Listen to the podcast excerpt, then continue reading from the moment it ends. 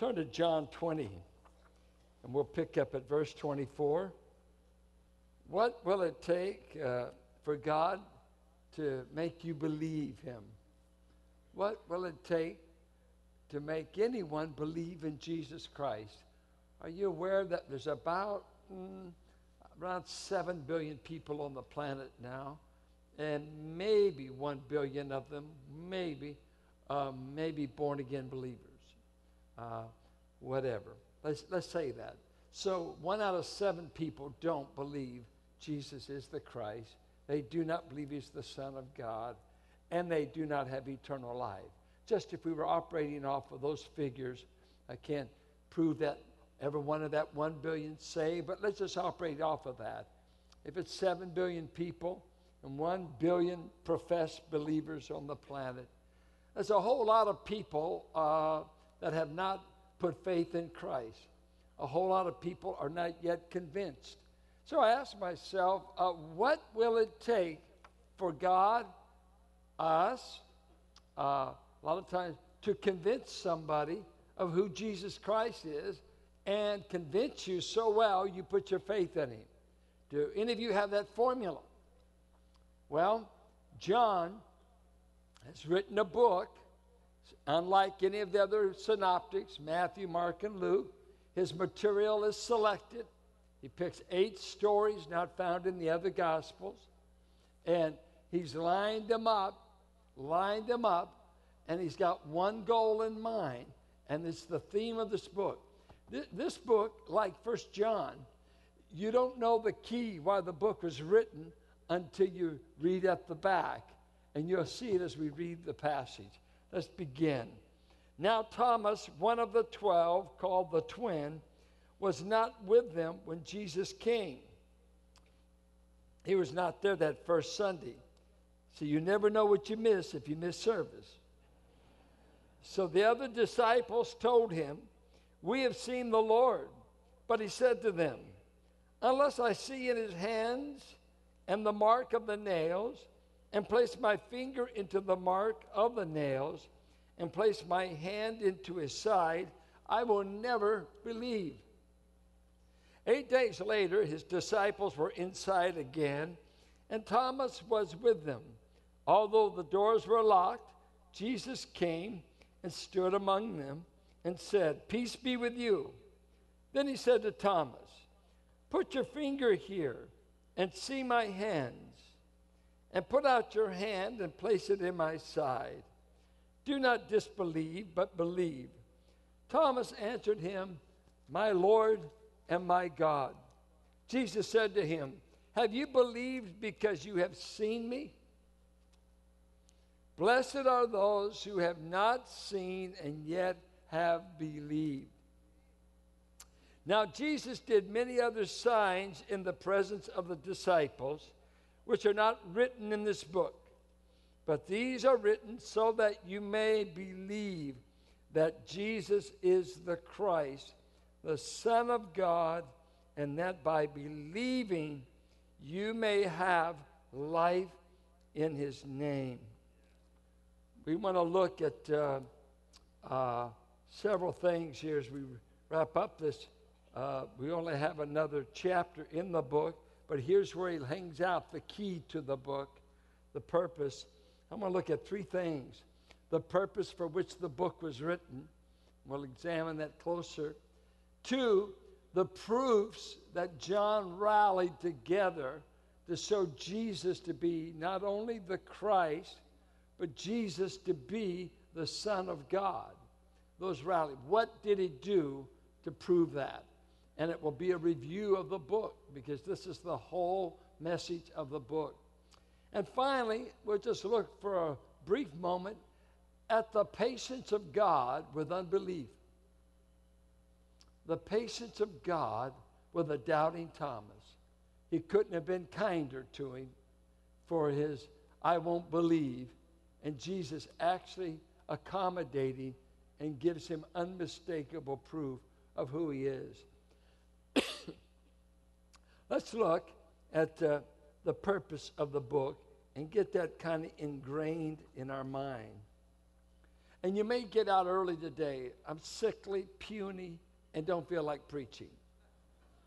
All right? So if you don't like the sermon, too bad. I'm just glad I'm here. And uh, what I made doing this, this service, like the first, is we, we did a Q&A at the end. If there's anything about this gospel so far that you don't understand, we'll have a question and answer period if you want to. Uh, why did he write this book? He wants you to show you the signs. He wants you to come to believe that Jesus is the Christ, believe he is the Son of God, and he wants you to believe. There's two reasons this book was written. One is evangelistic, and the other is apologetic. One, I want you to believe. I'm writing this book so that you will put your faith in Jesus Christ. If you read it just as literature, if you read it just as history, and you never put faith in Christ, you will have missed the purpose and the intent of the book. So, this is why we often are giving this book to say, well, tell a, a, a new person, tell them to read the book of John first. Did you know the book of John is the most difficult of the four Gospels? It's the hardest one to understand as far as the great theological treasures of it. Just get in John 5. Uh, camp a little bit in John 10, John 16. Uh, it's profound theology, but we give it to them because he said this is the purpose for which it was written. So, in that, uh, if this is the purpose, I want you to believe that Jesus is the Christ. What is he saying? He's saying Yeshua HaMashiach. I want you to believe this is the promised Messiah of the prophets and the Psalms. This is who he is, unmistakably. Not another uh, claiming one, not another itinerant prophet, whatever. He is the Messiah. He's the unique Messiah. Then he says something else. I want you to believe that he is the Son of God. Now, what in the world does that mean? Son of God. Uh, you see, when we think of son, we think of progeny, we think of procreation, uh, we, we think of somebody spun off, this offspring. But the word son in Scripture is used four different ways, of four different groups is this term used. Sons of God were used to refer to the angels in Job 1 and 2. In the morning of creation, the sons of God sang at creation. They went into the hallelujah chorus as they saw God spinning out the Milky Way as God created in those six days. They were in awe and they were singing. They were just uh, overwhelmed. So angels are actually called sons of God. Now, what's interesting, you don't procreate angels. They weren't ever procreated, they never just spun off. They were created, no procreative power. So he's using that as a special category. Then he used Son of God to speak of the nation of Israel. I have called my son out of Egypt, Hosea 11 1. Uh, they are my firstborn son. No other nation did he ever call his son, but he called Israel his son. He called Israel his firstborn. And whether you like Jews or not, God said, That's my firstborn people of all the nations, just as nations. And I've got special promises I've made to them. I've got a Messiah coming to them. I'll bring the scriptures through them and I've got a kingdom program I'm going to fulfill to them. I'm going to fulfill it to Abraham, to David. I'm going to keep my promises to Israel. Treat them like my firstborn son, double inheritance. Then, when you come to the New Testament, you've got us being called sons of God. Now, those who are born again are now in the category of a son. What's the difference of being a child of God and a son of God? Have you ever thought of that? There's places we're called children of God. There's places we're called sons of God. What's the difference? Well, this is the difference. A child may not uh, be entitled to the firstborn inheritance. A child simply means a birth relationship. Son was the position of privilege. And Galatians says that. We're no longer under babysitters and under tutors and mentors. We are treated like sons. We have adult privileges. We have all the blessings of the household. So you are given this great status of being called a son of God. By the way, this is so important that on your worst day, the Spirit of God is the one yelling in your spirit, You're a son, you're a son, you're a son. You don't realize that, but it's true. Galatians 4 says the Spirit cries out loudly. And Romans says he's witnessing to my spirit, You are a son. Act like it. You are a son. And if you've never heard that, maybe you're not. Because it's a work the Spirit does in every believer. And it's not tied to your gender. Even a sister is called a son of God. You've been born to privilege. But when it comes to Jesus Christ, what is he? Some said he's a spin-off. God procreated him somewhere. At some point in time, he began. Not so. John began the book. In the beginning, while all things were there, he was already existing. He's eternal, never had a beginning. It's used when he called God his father, look at uh, John 5, 5, um, 16. Jesus healed the man at the pool, uh, and he just didn't do it on the right day. You know, you, you got to be sure you keep your religious calendar up. And this is why the Jews were persecuting Jesus because he was doing these things on the Sabbath. But Jesus answered them, My Father is working until now, and I am working. I don't think we'd think a thing about that if right now you said, My Father. Did you know what? We're never told to call God my Father, it's our Father. We're in a community relationship. This is unique. Now, watch. The Jews were offended by him saying that. God is my Father. They got mad. Look what they did. This was why the Jews were seeking all the more to kill him. Because not only was he breaking the Sabbath, but he was even calling God his own Father. And notice how they understood it making himself equal with God. Now, why didn't Christ correct their misunderstanding? Wouldn't that have been simple? Oh, oh, you don't understand. I'm not saying uh, I'm equal with God. Oh, yeah, I am saying that. There's nothing to correct. And then if you read the rest of the chapter, he goes on to say, you know what? God can, the Father can resurrect, so can I. God the Father, matter of fact, he won't even judge anybody. He's committed it all to me. The Father can do something, I can do it. He never refuted it, he just waited in. Absolutely, I am equal to the Father in authority and deity. John 10 10, I, uh, 10 30, I and the Father are one. Oh, that's interesting. How is that possible? Is God the Father and the Son the same person? How could they be one? Huh? They're one in unity, and the word for one is neuter here. They're one thing. They share the essence of God. I and the Father share the same essence. We're one thing. We're God. I'm not the same person as the Father, but I'm of the same deity. I am God. He's God. So we're not duplicate persons. So this whole book is written, say, I've written this book in order that you may say, Jesus, the human Jesus, fulfills the office of Messiah, Christ. Two, I want you to know that this Jesus is God in the flesh. God in the flesh. Can you uh, believe in Jesus and buy other gods?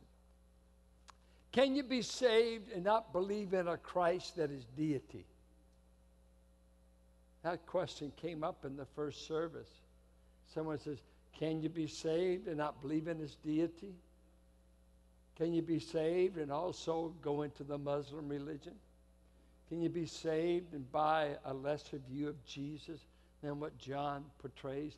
Now, what did John do to defend his position? He gave eight signs, eight miracles. He turns water to wine. He heals the nobleman's son. He heals the man at the pool of Bethesda. He feeds 5,000 people in John 6. Uh, he raises Lazarus in chapter 11. Uh, he raises himself from the dead. In chapter 21, there's going to be a miraculous drought of fish that he does. He selects these miracles. Only God could do this, only a man from God. Then, all through this book, he rallies the witnesses like he's in court. There's John the Baptist, the greatest prophet that ever lived among men. He said, I'm Messiah, I'm the Lamb of God. He announced it. I led a man to Christ in John 3, Nicodemus, a self righteous Pharisee. John 4, I led a fallen woman to Christ. John 5, I got a man at the pool who'd been there 38 years well. On and on. I got these witnesses. The Father witnesses to me throughout the book. The Old Testament prophets, he said, witness to me over and over and over. Now, let me ask you, what more do you want? As though God needs to waste his breath proving to you anything. What would I have to do if you came and said, I don't believe you exist? Tell me that. Well, let me please do it. I, I want you to believe I exist. And look at God. What does God have to do to prove to you that He really exists and that He's got a Son called Jesus and that He's the only way to eternal life? How, how has God communicated to us? His Word, creation. He's hung out His signature on all of creation. He's given His Word through prophets, through inscripturation, through the apostles. I mean, when you think about it, let, let's just see this. Well, I would believe if you gave me more proof. Is our problem that there's not enough proof? That's all I'm saying. Why is it that people don't accept it? No matter with irrefutable proof, because of the fallenness in us, that we're darkened to the things of God, that the natural man does not welcome the things of God, but God has gone out of his way, gone out of his way to give us the proof, to give us the proof. I'm not asking you to believe something that I didn't authenticate by signs, authenticate by witnesses, uh, or do something like this. You remember when he came, they, they came to get him in the garden? Jesus did this. Uh, the guard spoke, uh, trying to get Jesus. Uh, I'm looking for Jesus. And Jesus simply said, I am. Uh, what did they do? Then you try that. A policeman's going to arrest you. You just simply say, I am. Just say, just say, I am. See what effect it has. No effect. This was an evidence that that I am term, I am, goes all the way back to Exodus 3, because he revealed himself by a different name to the patriarchs that I am. Not to Abraham, Isaac, and Jacob. He, he appealed a different name. But when he met Moses at that bush, he said, The I am is talking to you, Moses. The I am that I am being. It's a Hebrew word, it's hard to get a handle on it. It's the verb to be. I am being what I am being. I am eternal. I'm unchanging. I am being what I will be. I am being what I will be. I am being what I will be. I am the I am God. And so, seven times in the book, I am the good shepherd. I am the bread of life. I am the water of life. I am the light of the world. I am the door to the sheepfold. I am, I am, I am. Do you get it? Do you get it? Do you get it? The Jew did, because they knew I am, ego eimi in the Greek. They knew that phrase right there. You don't go around saying you're I am unless you are. And so John says, I've written my book to show you that Jesus is the Christ, that Jesus is the Son of God, and that by believing, you may have life in his name. Now, here's an interesting thing. What does believing mean? What does believing mean? Is it pure factual believing? I believe the facts. That's, that, you have to start with facts. What are you asking me to believe? So we start with knowledge, factual data. Give me the case. What are you asking me? Okay, here's the data you're asking me to believe. So just pure knowledge, and I'm afraid many people have been uh, so called saved because they said, I believe Jesus died, buried, rose again, and they're not saved. But they know the formula. They said they believe it. They believe the facts. I believe the facts all my life. Raised in a Christian home. There's never been, been a time I need anyone to tell me the gospel. Tell that to the pagan kids. But I'm still going to hell. I was still lost. So I didn't get more information the night I got saved. I didn't say, "Ooh, uh, I just found out Jesus uh, died. I just found out." He... No, I didn't find that out. I knew it all my life. I believe that. I, I, I would argue with the guy on the street. Don't bring up God. Don't say God damn when we're out. You can say SOB, but don't say God damn. Why? I had a God consciousness from my family. I didn't mind all the other terms, do that, but don't bring God into it. Don't bring God into this. I'm going to hell, but I know who I'm rejecting. I knew who I was rejecting. Wasn't in the dark. So there's three parts that the Latins developed over the concept of believe. And they use three Latin words, notitia, essentia, and fiducia. And this is the three concepts that they unload from believe. One is facts, notion, the facts of the case. The second one is assent. I'm convinced these facts are true, and, and I give uh, consent. Subjectively, I resonate with it. It is true. I have the assurance that it is the truth but you still haven't touched the will. It's only in fiducia that we get the word for rely, a commit, trust, trust. That something in me says, I will trust what I've had revealed in these facts. Now, here's something interesting. What, what saves? Let me ask you this. What saves? The facts Jesus died, buried, rose again, do those facts save or does the person save? Does just Jesus die, buried, rose again, does that save you? Now, he said these people were saved unless they believed in vain. The issue is you don't throw out the gospel, but the gospel must reach through the facts to the person.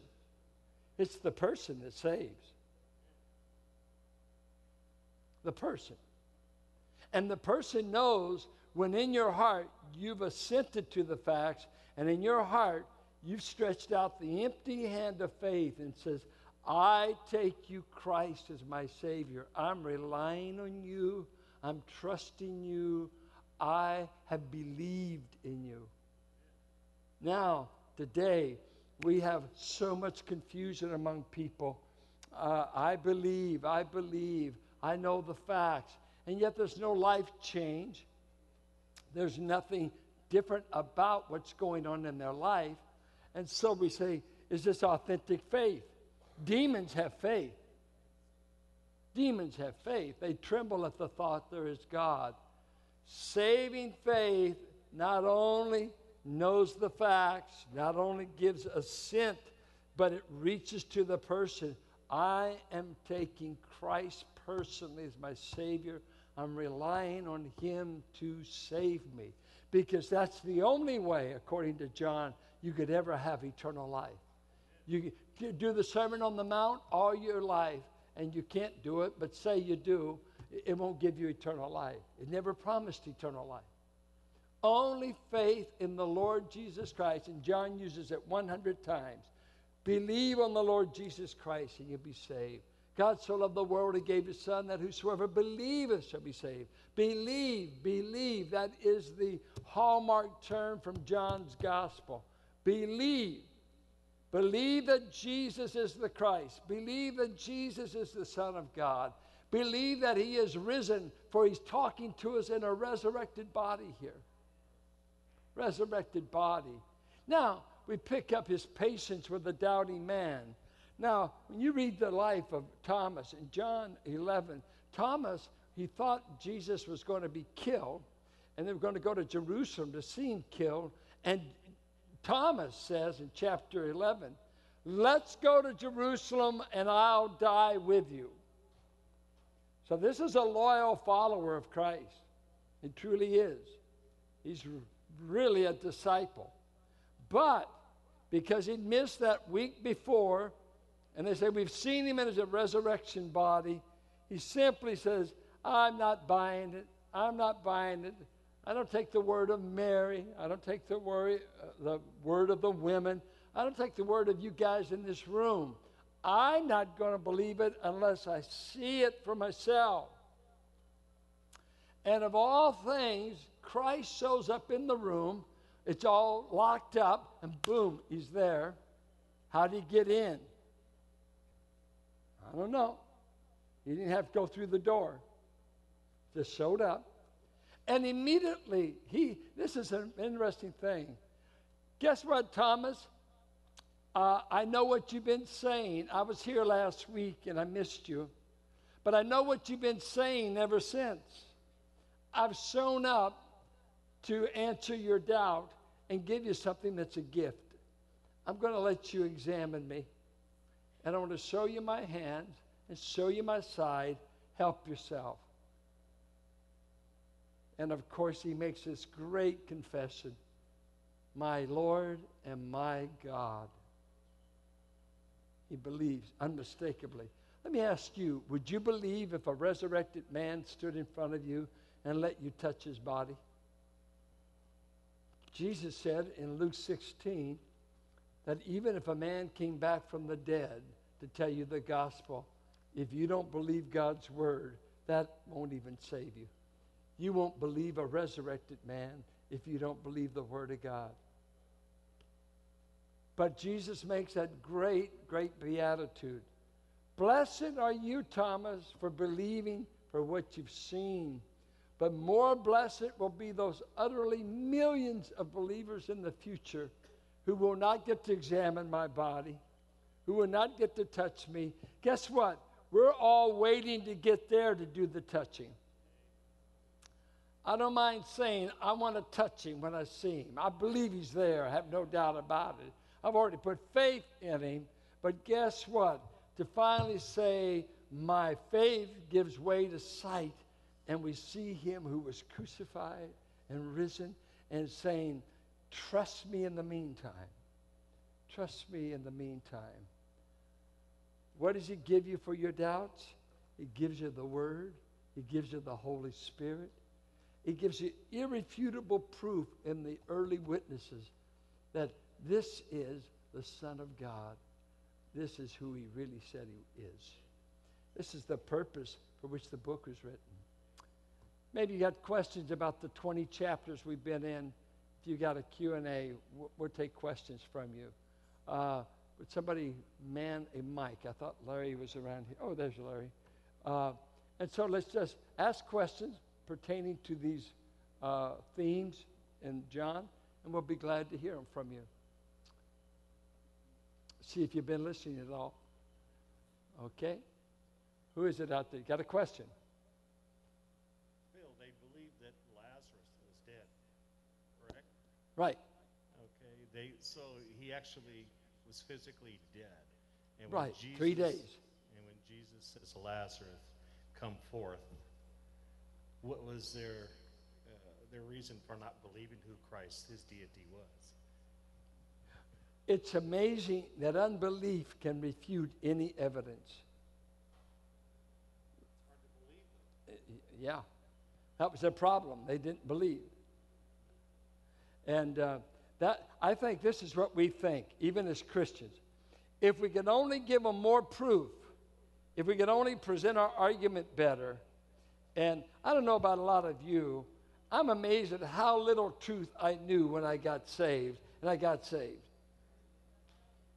You know, we've got it so loaded as theo- theological types. You got to jump 18 hoops even to get saved. You got to have all the definitions of the Reformation. No, I need a Savior. I'm going to hell. I hear He saves sinners. I want you, Jesus. Anybody get saved that easy? Thank you. You didn't know what Gnosia was.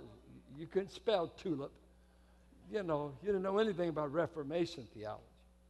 And so He just saved us when we reached out.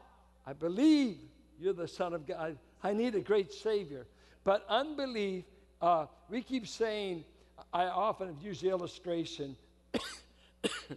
if I told a blind man, uh, if I asked him, uh, how many fingers do you see? Uh, I don't know. Then I say, you know what he needs? More fingers. how many? I said, I gave you all the proof. The human heart is blind, according to 1 Corinthians. The natural man will not welcome the things of God. Satan in 2 Corinthians 4 blinds the minds of the unbelieving, lest they see Christ in the gospel. So we're always up against supernatural interference called satanic. Only God enabled you to believe. Only God. And only God will enable our loved ones that we're praying for. All right, someone else. You, you just touched on what I was going to ask. How, your sermon, how did that blend with God having to open your eyes? See, God had to open my eyes. Yes. And it didn't matter how many times I heard it until He opened my eyes. Yes. Well, look, there's a verse, Barbara, in Acts that's quite interesting. Let's see, chapter 13. Uh, let me read it to you. Um, and when the Gentiles heard this, the gospel, they began rejoicing and glorifying the word of the Lord. And as many as were appointed to eternal life believed. Is that what your Bible says? Most of you aren't even looking. It's on you. I told you the verse. 1348. Uh, look at a verse that John said. John 6. No one, 44, can come to me unless the Father who sent me draws him. You see that? Verse 37 All that the Father gives me will come to me, and whoever comes to me, I will never cast out. This is called sovereign election. Nobody gets saved accidentally, and it takes the special work of the Father to get you to come. You weren't accidentally saved, you were saved by sovereign decree, and God will see that the elect come, and they will believe. And if you don't believe, you're giving evidence you're not chosen. His chosen people believe. Because we have to have divine help to believe. The facts aren't enough. The evidence is not enough. The, the witnesses aren't enough. The miracles aren't enough. Even in a resurrected body, I won't believe unless he lets me touch him. It shows how stubborn we are and say, well, why did I believe it and they didn't? It's called amazing grace. How sweet the sound that saved a stubborn wretch like me. I was in church, but I didn't want it. I knew it, but I didn't want it.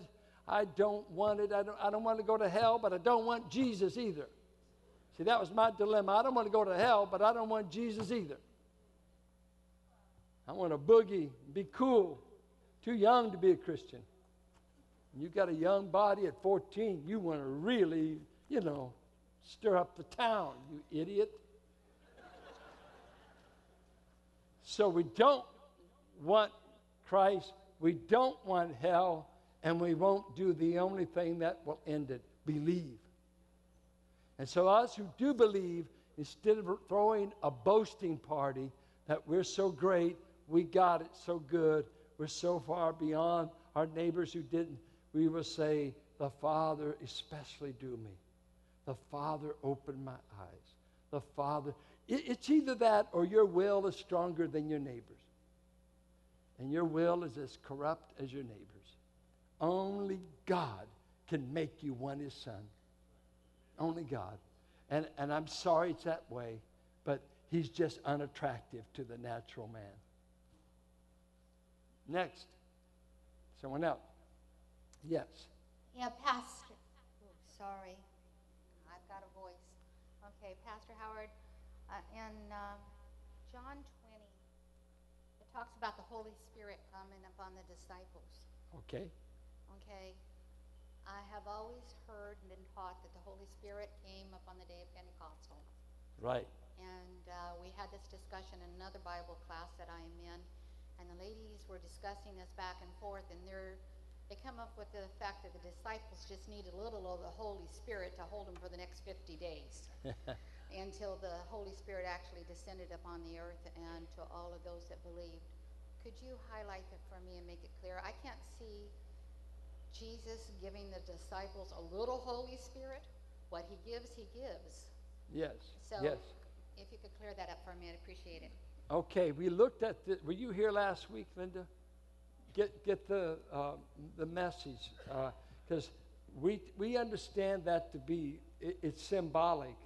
He promised them the Spirit in John 14 and 15, and he didn't breathe on them, uh, the on them. He just breathed, and when he did that, he said, "Receive the Spirit." I don't believe the Spirit came in that room. Don't believe that. Because all the way through Acts and church history, they knew the day of Pentecost is when the Spirit came. But I think in symbol, he's saying, receive the Spirit. Didn't tell them it's going to be 40 days from now when I send it.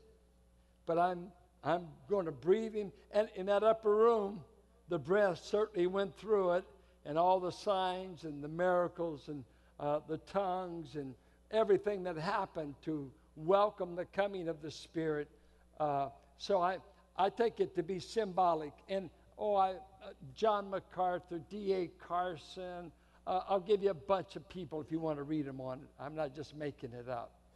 Yeah. So we just think that was symbolic. Someone else. To your far right, Pastor. To your far right. You Whoa. Yeah, good afternoon. Um, I won't try to uh, remember the first two words that you spoke. One that meant fact, and the other one was will, I believe. Uh, was like assent. Uh, one was notitia, facts, the Right. knowledge. Then assent. Uh, I buy this. I believe this is true. You believe it's true. Yes. Okay, so fiducia, I am familiar with. That means once you have the other two, that you understand that it's fact and you accept that.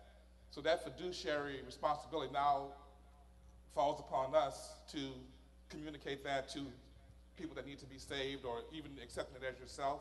Right. Do I understand that correctly? Right. So you start with facts, start with the gospel, start with the work of Christ, and you explain what death, burial, and resurrection, what the implications of it are. That he- paid it. Here are the facts. They need the gospel. They need to hear those. Then, in the spirit of them, when there's assent, I believe I'm being told the truth. I believe this is true. Then the heart, the empty hand of faith, says, I take you, Lord Jesus. I, I'm, I believe. If this is true of you, I want you. And so you reach out and commit, trust, you take him. And it's an act of your will. I, I want you, Lord Jesus. Yeah. So it involves those three because sometimes people say just facts, facts. No, no, no, no. You can know the facts all your life and not be saved. And uh, so, I mean, if you grew up here, especially when I first started this church, we all had our kids in Christian schools. If they went to Bethel or any of these schools, they heard death, burial, resurrection three times a day.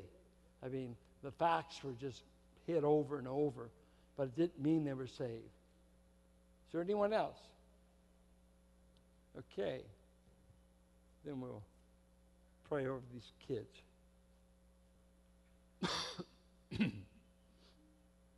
Have the choir come to the stage now as we have Pastor answer this final one? Thank you. Um, if we could go just a little more on sovereign election.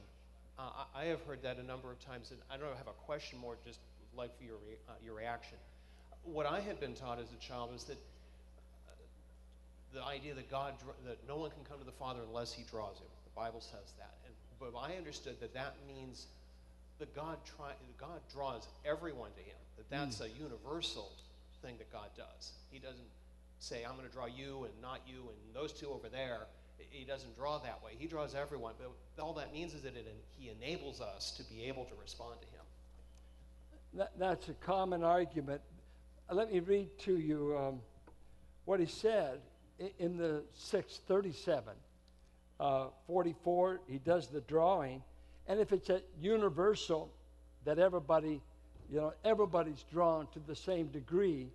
But notice 37 says, All that the Father gives me will come to me. So let's maybe move from drawing uh, to giving, if we just change our term. All that the Father is going to give the Son will come. And so he wants the gospel to go to all. Uh, we're to evangelize all. We're to pray for all. And we just simply say, ultimately, the power to save is in God's hands. And he'll have to do the drawing, he'll have to do the giving, and uh, he'll cause that Acts 13 48, uh, all that were destined to eternal life believed. And so it's not the issue, is everybody given an opportunity? That should be our mission as a church. Be sure they're given the opportunity. Let's go. Let's evangelize. Let's share. But the ultimate results we know rest with God, not our ability to evangelize. Because you can beat yourself up all the. If I could tell it better, more would get saved. Well, uh, maybe the Father ought to draw better. He, he draws. So I think this is uh, it, what we call effectual. It's not. Uh, he's not defeated in it, but the convicting work of the Spirit goes to the world, presenting those facts. And uh, but your argument is a common one. It's not a bit uncommon, and that there's just a general call. Everybody's got the same amount of opportunity, and what I see in that, uh, it just lessens how difficult it is to be saved on one hand, and how simple it is on the other. I mean, just believe. Just believe. We're not asking you to sign over your house. We're not asking you to be per- just believe. Why is it so hard? And that's why I ask, what does it take for God to get us to believe? And besides all the facts, He has to intervene and do the drawing, the giving. I mean, I'm telling you, if He didn't get involved, I don't care. Hear Billy Graham every day of your life, you still won't be saved. He's got to do the drawing. He's got to do the giving. He's got, and uh, uh, I just, it's no other way. Unless we all just say we're all being defeated in our evangelism, we don't know how to get them saved. You know, once again, I, a lot of people say uh, they want me to be an evangelistic pastor because I don't ever preach the gospel. You know, I don't ever tell people how to be saved. I never explain the gospel here. How many times have I done Romans? I mean, I, I, I say the gospel probably 10 times a week. I don't see people rushing down here to be saved. So I ought to be defeated, discouraged, beat up, because I'm obvi- obviously a failure as a preacher. No, no. Had I, and I'm going to tell you, I evangelized for seven years for Pentecostals. Seven years. And I stayed beat up most all the time because I couldn't get them saved. And God finally told me at a Bible college, I called you to teach my people, pastor my people, share the gospel, but you're not in charge of ultimate results. It's in my court. That gives me more comfort. So.